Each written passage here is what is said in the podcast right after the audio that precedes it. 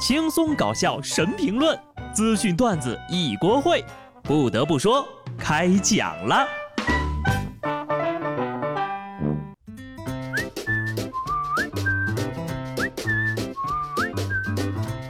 哈喽，听众朋友们，大家好，这里是有趣的。不得不说，我是机智的小布。昨天呢，我看到一条社畜精品发言：入职以后，公司给每位员工发了一台电脑，表面上是每个人拥有了一台电脑。实际上是给每个电脑配了一个人。再跟各位探讨一个小问题啊，不高兴的时候你会做什么？反正我是会选择工作，本来就一直在打工呀，干着干着就会忘了自己为什么不高兴了。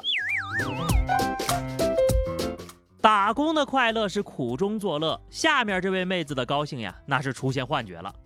又到了我们云南人吃野生菌的季节了，就是那些奇形怪状的好吃的蘑菇。到底有多好吃呢？这么跟你们说吧，吃野生菌没有中过毒的云南人不是合格的云南人。前两天昆明一妹子吃菌子中毒之后呀，送医院。有这好机会，她的朋友赶紧拍下了匪夷所思的一幕：姑娘的右手不停地比划，想要抓住什么东西。她说呀，当时看见了小人儿、云彩，还有小精灵。收治她的医生介绍，女孩呢属轻微症状，她和家人一块吃的见手青。但是只有他中毒了，所以知道了吧？吃蘑菇能看见小精灵的传说是真的。我猜那个什么超级玛丽啊，吃了蘑菇变大变小，就是这么来的。所以呢，你们要知道，云南人都说吃野生菌一定要做到三熟：一是对菌子的种类熟，二是把菌子给做熟，三去医院的路熟。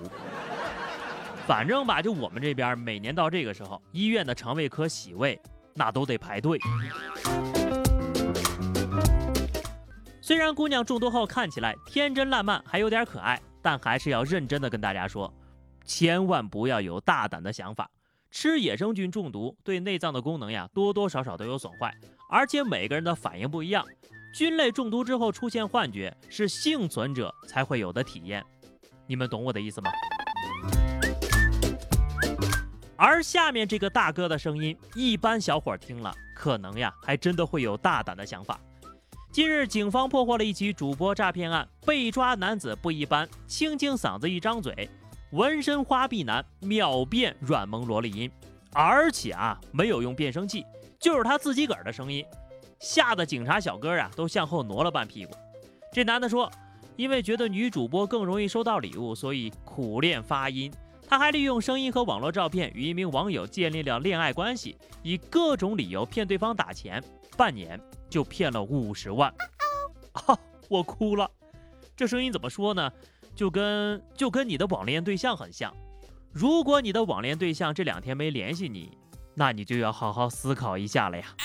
正所谓台上一分钟，台下十年功，本事是真本事，骗人钱财啊，那就是你不对了呀。不得不说，里面个个都是人才，说话又好听，这话说的真没错。最近锒铛入狱的人才呀，真是越来越多了。刚刚那个会口技，下面这个呀还会讲 English。近日，一位客人在上海长宁一家酒店遗失了一部电脑，警方调查发现，一女子两次变装躲避监控，偷走了电脑。到案之后呢，审讯途中，涉盗女子竟然以中英双语向民警供述求饶。我的 behavior 很端正，你们让我做什么？I just do 了，求求你们放过我吧！啥玩意儿啊？就就整上英语了？我也是 enough enough 的了，放过你？我们的漏不可漏啊！Sorry 有用的话，要 police 干啥呀？就蛮好 laugh 的。恕我直言，只要你违法了，会八十国语言也是无济于事。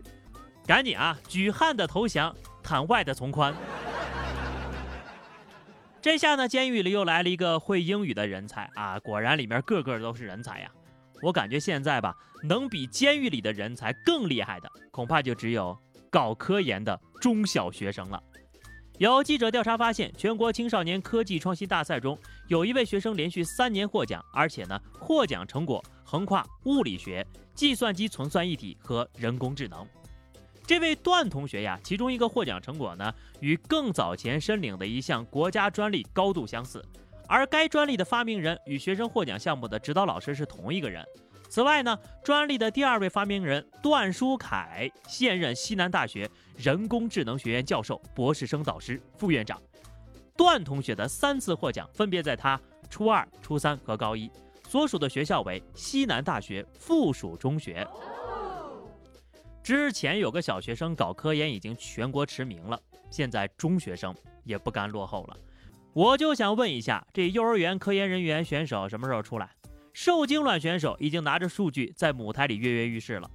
万万没想到，中小学生已然成为我国科研主力军，真让我这样的本科生看了瞠目，博士生看了流泪呀！我呢也准备写一篇论文了，论投胎的重要性。之我的教授父亲，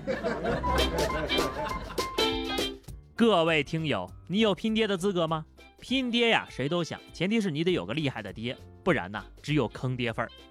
广西南宁一男子呢不按交规阻挡后车行驶，一旁的协警呀指挥他让他开上安全岛，谁知道该男子怒对交警：“我就是不开上去，你就是一个协警，我拼爹还拼得起你。”随后该男子驾车离去。然而呢？经过这个南宁公安通报啊，该男子职业为电脑维修员，他的爸爸呢是企业的退休工人。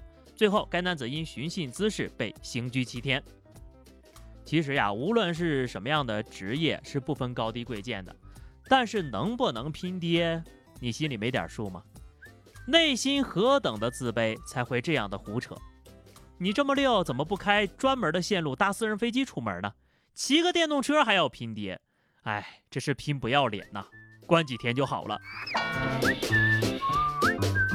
说到不要脸，下面这位啊也是真不要脸。前两天，山西朔州一小学老师呢，因为没有收到鲜花，在毕业的班会上谩骂学生长达十分钟，期间呢还多次爆粗口。据了解啊，这位老师因为学生家长给班主任送花，而没有给自己送花，而大发雷霆，并向送花的同学母亲吐口水，侮辱大骂：“你的孩子能念出个什么书？”事后，硕城居决定撤销该教师资格，调离教育系统，并给予小学领导班子成员免职处理。这个处理啊，太过瘾了，就该这么做。知道你为什么收不到花吗？因为你不配。你师德什么样，自己心里没点数吗？还想让人学生送花，可笑！就是因为有这些苍蝇屎啊，才坏了老师这个职业的风评。还好有同学当场给拍下来了，所以说说。同学们上课带手机 可太重要了呀！不过说到手机呢，这个放假了啊，给孩子用手机还是要悠着点。上海一名十岁的女孩花费了三千八打车去山东见网友，警方与网约车公司配合，迅速确认了女孩的下车地点，并于次日凌晨接到了该姑娘。啊，在警方的配合之下呢，孩子已经被安全送回家了。原来呀，这女孩是偷偷的拿着妈妈的手机转了账，并且预约了车辆。为什么司机会同意十岁的孩子跨城打车呢？司机说了啊，这个姑娘呀个子有一米七呢，打扮也很成熟，当天还戴着口罩。当时的上车地点呢是大学的校园门口，所以误以为她是大学生。听听，人家十岁的孩子呀，啊一米七，而且敢花三千多打车跨省见网友。我都三十了呀，起步价七块钱的出租车都不舍得坐。哎，不说了啊。那么以上就是今天节目的全部内容了。关注微信公众号 DJ 小布或者加入 QQ 群二零六五三二七九二零六五三二七九，来和小布聊聊人生吧。下期不得不说，我们不见不散，拜拜。